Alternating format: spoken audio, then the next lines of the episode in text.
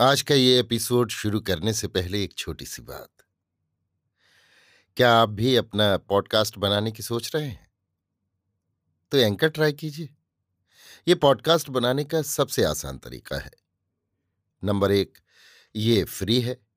Number दो, इसमें कई सारे ऐसे टूल्स हैं जो आपको अपने फ़ोन और कंप्यूटर पर रिकॉर्ड और एडिट करने की फैसिलिटी देते हैं।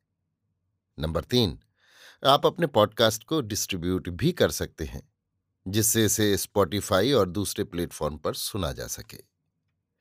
तो डाउनलोड कीजिए फ्री एंकर ऐप या विज़िट कीजिए एंकर डॉट एफ़ पर अपना पॉडकास्ट स्टार्ट करने के लिए। ये तो थी एक छोटी सी जानकारी, और अब शुरू करते हैं एपिसोड का सिलसिला। तो आज के एपिसोड में लीजिए सुनिए ना पार्थ सारथी के लिखे उपन्यास ये गली बेकाऊ नहीं का। भाग बारह, मेरी यानी समीर गोस्वामी की आवाज़ में। मुत्तु कुमरन ने महसूस किया कि नारी की सुकुमारता अपने प्रेम प्रदर्शन में विलक्षणता और चातुरी लाने से चमक उठती है। मेरे साथ आप नहीं जाएँगे तो और कौन जाएगा? इस वाक्य ने उस पर जादू सा कर दिया। उसमें कैसी आत्मीयता टपकती थी? उसके साथ चलने और उसका साथ देने को उसे छोड़कर दूसरा कोई व्यक्ति योग्य नहीं है। ये आशा उसमें कहाँ से बंधी? ये भरोसा कहाँ से पैदा हुआ? जहाँ ये सोचकर वो आत्मविभोर हुआ, वहाँ ये विचार करते हुए उसे ये हैरानी भी हुई कि मैं कौन हूँ कि उस पर बेतरह अपना गुस्सा उतारूं? उसको मेरा परिचय कितने दिनों का है? उसके अधिकारों पर अधिकार जमाने का, उसे अपने इशारों पर नचाने का, या ढीला छोड़कर तमाशा देखने का अधिकार मुझे कहाँ से मिला और कैसे मिला? ये सोचते सोचते वो इस नतीजे पर पहुँचा कि अनन्य प्रेम की कोई डोर दोनों को गठबंधन में बाँध रही है, बल्कि बाँध चुकी है। शाम को अब्दुल्ला को बुलाने जाने के पहले माधवी ने मुत्तु कुमरन को स्टूडियो हो आने के लिए बुलाया। मुझे तो मलेशिया नहीं जाना, फिर फ़ोटो खिंचवाने की क्या ज़रूरत है? मुत्तु कुमरन ने कहा आप नहीं चलेंगे तो मैं भी नहीं जाती। माधवी ने कहा, तुम तो नाटक की कथा नायिका हो। तुम ना जाओगी तो नाटक नहीं चलेगा, इसलिए तुम्हें जाना ही पड़ेगा। मुत्तु कुमरन ने हँसते हुए उसकी बातों का विरोध किया। कथानायक ही जब नहीं जा रहा तो कथानायिका के जाने से क्या फ़ायदा? गोपाल तो जा रहा है ना? मैं अब गोपाल की बात नहीं करती। अपने कथानायक की बात करती हूँ। वो कौन है? समझकर भी नासमझ बनने वालों को कैसे समझाया जाए? माधवी की इस आत्मीयता पर वो फिर न्यौछावर हो गया। थोड़ी देर बाद माधवी ने स्टूडियो जाने के लिए बुलाया तो उसने कोई आपत्ति नहीं की। स्टूडियो जाकर पासपोर्ट के लिए फ़ोटो खींचने के बाद दोनों ने एक साथ मिलकर एक फ़ोटो खिंचवाया। शाम को अब्दुल्ला को लाने के लिए ओशियानिक जाते हुए माधवी अकेली नहीं चली। उसकी मानसिकता से परिचित होने के लिए मुत्तु कुमरन को भी साथ लेकर कार में रवाना हुई। इधर इनकी कार फाटक के बाहर हो रही थी और उधर गोपाल की कार बंगले में घुस रही थी। गोपाल को ये समझते देर नहीं लगी कि माधवी अभी अब्दुल्ला को लाने के लिए जा रही है। उसके आदेश के अनुसार अकेली न जाकर मुत्तु कुमरन को भी साथ लिए जा रही है। इससे उसे दोहरा क्रोध चढ़ाया और वो मुँह चढ़ाकर बोला, मैंने तो तभी जाने को कहा था, पर तुम अभी जा रही हो? हाँ इन्हें फ़ोटो स्टूडियो ले गई थी, देर हो गई थी। अब जाकर निकल पाई। सो तो ठीक है, लेकिन इन्हें क्यों कष्ट दे रही हो? अब्दुल्ला को लाने के लिए सिर्फ़ तुम्हारा जाना काफ़ी नहीं। गोपाल ने मुत्तु कुमरन को काट देने का विचार किया।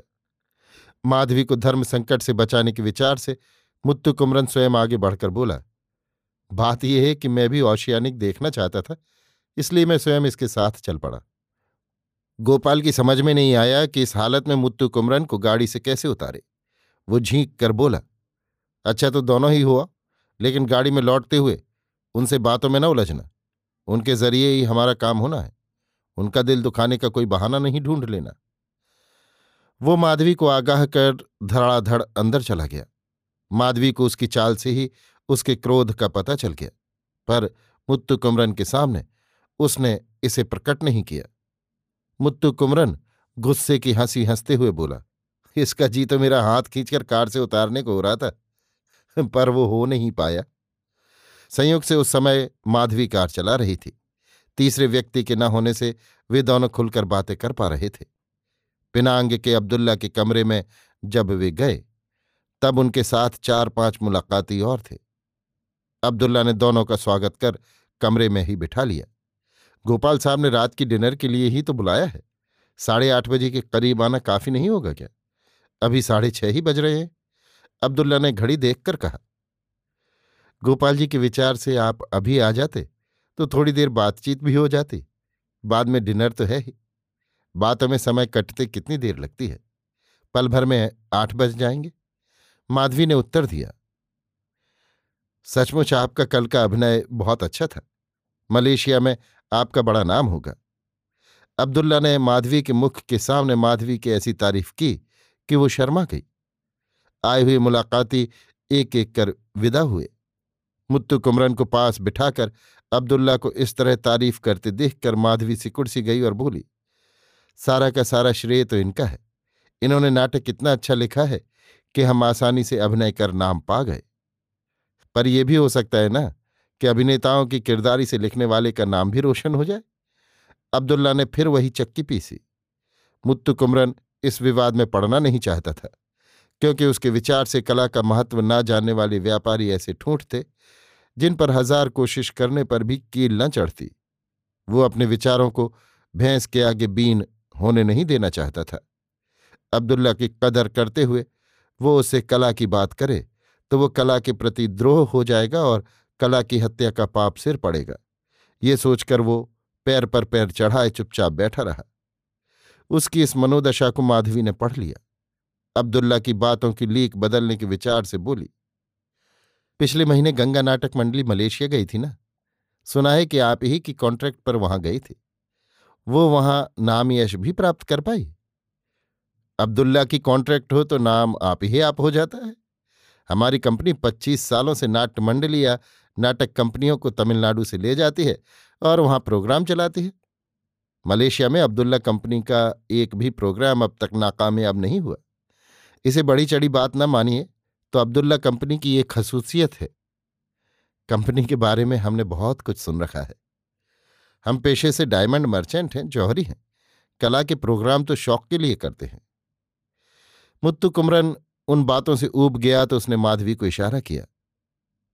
चलिए गोपाल साहब आपका इंतज़ार करते होंगे। जल्दी चलें तो अच्छा हो। माधवी के कहने पर अब्दुल्ला कपड़े बदलने अंदर चले गए। कमरे में, ड्रेसिंग टेबल में, आईने के पास विभिन्न सेंटों की छोटी बड़ी शीशियाँ करीने से सजी थी। अब्दुल्ला कपड़े बदलकर एक आईने के सामने जाकर खड़े हुए और एक शीशी खोलकर शरीर पर सेंट लगाने लगे। इत्र की खुशबू सारे कमरे में बिजली की तरह फैल गई। एक दूसरी शीशी में लगे स्प्रे से गले और कुर्ते के कॉलर में सेंट छिड़क ली। कपड़े बदलने और तैयार होने में उनमें जेम्स बॉन्ड की सी फुर्ती थी।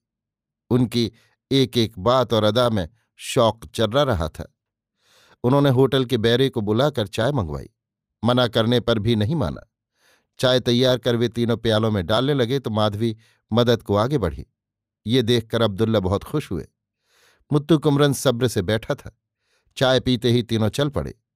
जाते जाते माधवी ने उस स्प्रे वाली शीशी के बारे में पूछा। लीजिए, इस्तेमाल कीजिए। कहते हुए अब्दुल्ला ने वो शीशी उठाकर माधवी को दे दी। नहीं, मैंने यों ही पूछा था। कहकर माधवी ने लेने से इनकार किया तो no no, keep it, don't refuse. कहकर उसके हाथ में थमाकर ही अब्दुल्ला ने दम लिया। मुत्तु कुमरन को माधवी पर क्रोध आया। यदि माधवी अपनी ज़ुबान पर काबू रखती और अब्दुल्ला से सेंट की बात नहीं पूछती तो क्या वे भिखमंगों को भीख देने की तरह उसके हाथों में सेंट की शीशी उठाकर थमाते। भड़कते क्रोध में भी उसका विचार औरतों की इस आम कमज़ोरी पर गया कि सारी दुनिया में बिरली ही ऐसी कोई औरत होगी जो सुगंधित वस्तुओं, पुष्पों और साड़ियों के मामले में उद्विग्न और चंचल न हो उठती हो, पर अपनी इच्छित वस्तुओं को मांगने की एक मर्यादा होती है। जैसे एक कुलीन स्त्री का सुगंध, पुष्प, साड़ी आदि के विषय में अन्य पुरुषों से पूछना बेहुदा है वैसे ही माधवी का अब्दुल्ला से इस बारे में पूछना भी उसे अशिष्ट लगा। ये सब सिने जगत में जाने का नतीजा है। ये सोचकर उसने उसे दिल ही दिल में माफ़ भी कर दिया। कार में मामलम जाते हुए अब्दुल्ला मलेशिया की यात्रा के विषय में एक पर एक सवाल करते जा रहे थे। तुम्हारी मंडली के साथ कुल कितने लोग आएँगे? कौन कौन हवाई जहाज़ से आएँगे? कौन कौन समुद्री जहाज़ से आएँगे? माधवी जो कुछ जानती थी बताई जा रही थी। कार की अगली सीट पर मुत्तु कुमरन माधवी के साथ बैठा था और अब्दुल्ला पिछली सीट पर अकेले बैठे थे। बंगले के द्वार पर पोर्टिको में गोपाल ने अब्दुल्ला का स्वागत किया और स्वागत करते हुए हाथी की सूंड जैसी भारी गुलाब के फूलों की माला अब्दुल्ला को पहनाई। फिर दावत में आए हुए अभिनेता अभिनेत्रियों, प्रोड्यूसरों और सिनेमा जगत के दूसरे व्यक्तियों से अब्दुल्ला का परिचय कराया। दावत के पहले सब बैठकर हँसी खुशी बातें करते रहे। गोपाल के दावत का इंतज़ाम और उसका ठाठ बाट देखकर अब्दुल्ला दंग रह गए और एक तरह से मोहित भी हो गए। न जाने क्यों गोपाल उस दिन मुत्तु कुमरन और माधवी से कुछ खिंचा सा रहा। दावत के समय अब्दुल्ला अभिनेत्रियों और एक्स्ट्राओं के झुंड के मध्य बैठाए गए। लगा कि कोई अमीर शेख अपने हरम में बैठा हो। अभिनेत्रियों की खिलखिलाती हँसी के बीच अब्दुल्ला के ठहाके पटाखे की तरह छूट रहे थे। दावत के बाद ये प्रश्न उठा कि लौटते हुए अब्दुल्ला को ओशियानिक पर पहुँचाने कौन जाए? माधवी हिचकते हुए गोपाल के सामने जाकर खड़ी हुई कि शायद उसी को पहुंचाना पड़ेगा। ना तुम्हें नहीं जाना है? जाकर अपना काम देखो। तुम्हें तमीज नहीं, सारी दुनिया को साथ लेकर चलोगी। गोपाल ने जरा कड़े शब्दों में कहा तो माधवी को ये तमाचा सा लगा।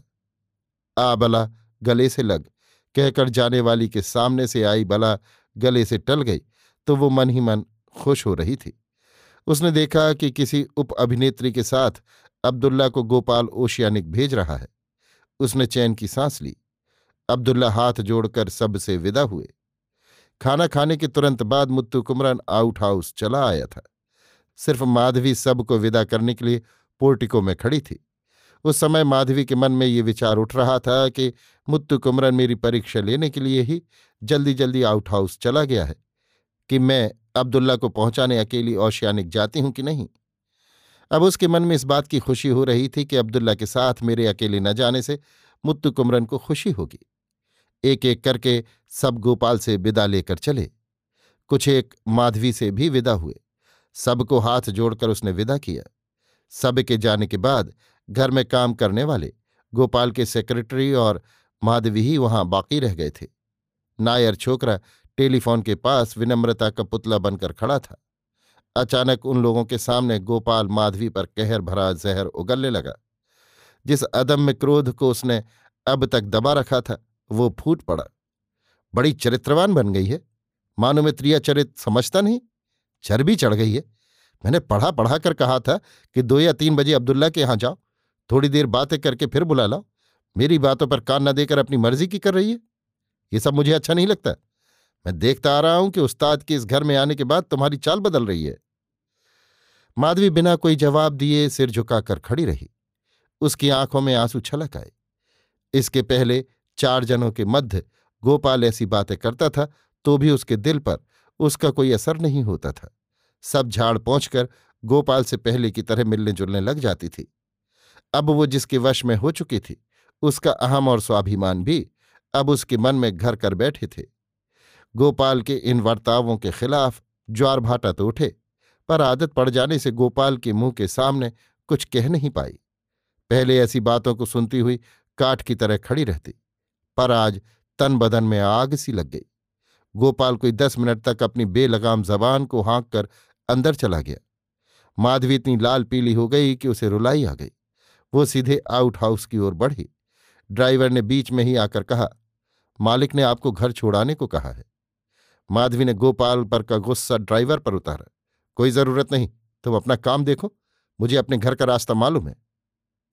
अच्छा मालिक को यही कह दूँगा, कहकर ड्राइवर चला गया। आउट हाउस में जाते जाते माधवी को रुलाई आ गई। मुत्तु कुमरन को देखते ही वो फूट कर रो पड़ी। रोते रोते वो मुत्तु कुमरन के सीने से मुरझाई माला की भांति लग गई। क्या है? क्या हुआ? किसने क्या कहा? इस तरह क्यों रो रही हो? मुत्तु कुमरन ने घबरा कर पूछा। कुछ देर तक वो कुछ बोल नहीं पाई। बोल फूटने के बदले सिसकी ही फूटी। मुत्तु कुमरन ने बड़े प्यार से उसकी पीठ पर थपथपाकर सांत्वना दी तो वह अपने को संभाल कर बोली, मुझे घर जाना है। बस का टाइम हो गया है। टैक्सी के लिए मेरे पास पैसे नहीं आप मेरा साथ दें तो मैं पैदल ही घर चलूँगी। मेरा और कोई साथी नहीं है, मैं अकेली हूँ। अबला क्या हुआ? क्यों ऐसी बातें करती हो? साफ़ साफ़ बताओ। वो कहते हैं कि मैं त्रिया चरित्र खेल रही हूँ। अब्दुल्ला को बुला लाने के लिए मैं अकेली क्यों नहीं गई? आपके आने पर मेरा बर्ताव ही बदल गया है।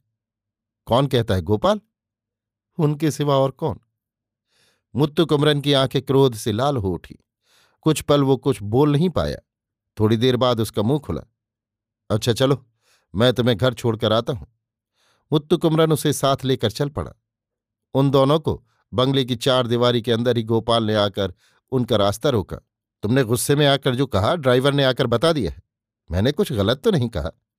हमारा परिचय आज या कल का नहीं। कितनी ही ऐसी बातें मैंने कही हैं। अब कुछ दिनों से गुस्सा तुम्हारी नाक पर चढ़ा रहता है। अजनबी समझकर मुझ पर सारा गुस्सा निकालने लगो तो मेरे लिए कहने को कुछ नहीं है। माधवी उसकी बातों का कोई जवाब दिए बिना सिर झुकाए खड़ी रही। मुत्तु कुमरन भी कुछ बोला नहीं। गोपाल ने ताली बजाकर किसी को बुलाया। ड्राइवर ने कार लाकर माधवी के नज़दीक खड़ी की। मुत्तु कुमरन चुपचाप ये देखता खड़ा रहा कि माधवी अब क्या करती है। बैठो, घर पर उतरकर कार वापस भिजवा देना। मेरा दिल न दुखाओ। गोपाल मानो गिड़गिड़ाया। माधवी ने मुत्तु कुमरन को यों देखा, मानो उसकी सलाह चाह रही हो। मुत्तु कुमरन ने उसे अनदेखा कर और कहीं देखा। तुम ही कहो, उस्ताद। माधवी मुझ पर नाहक नाराज़ हो रही है। तुम ही समझाकर घर भेजो। गोपाल ने मुत्तु कुमरन से विनती की। मुत्तु कुमरन ने उसकी बातों पर भी कान नहीं दिया। होठों पर हँसी लाकर चुप रह गया। लेकिन वो इस तरह खड़ा था कि आज माधवी के दृढ़ चित्त की टोह लेकर ही रहेगा। एकाएक गोपाल ने एक काम किया।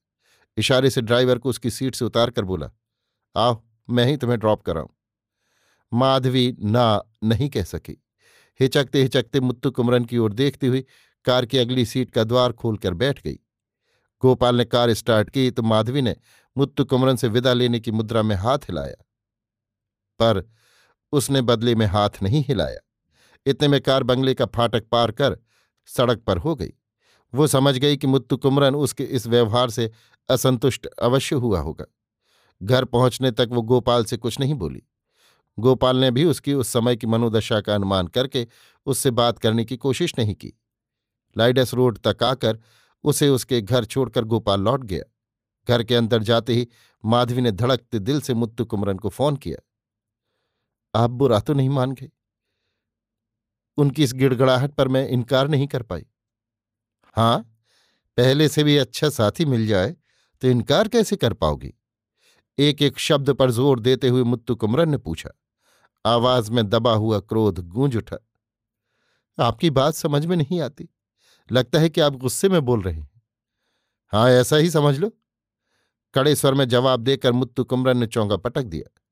माधवी के दिल पर ऐसी करारी चोट पड़ी कि वो किंग कर्तव्य विमूढ़ होकर फ़ोन हाथ में लिए खड़ी रही।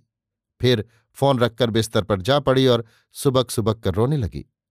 उसे लगा कि उसकी बदकिस्मती से ही मुत्तु कुमरन भी उसे गलत सलत समझ रहा है। साथ ही उसके मन में ये बात भी आई कि इसमें मेरा ही दोष बड़ा है। उसके पास जाकर रोई धोई, फिर साथ चलने को मना लाई और आधे रास्ते में ही उसे छोड़कर गोपाल की कार में चली आई। इस हालत में हर कोई बुरा ही मानेगा। अभी आप सुन रहे थे ना पार्थ सारथी के लिखे उपन्यास, ये गली बिकाऊ नहीं का, भाग बारह मेरी यानी समीर गोस्वामी की आवाज़ में।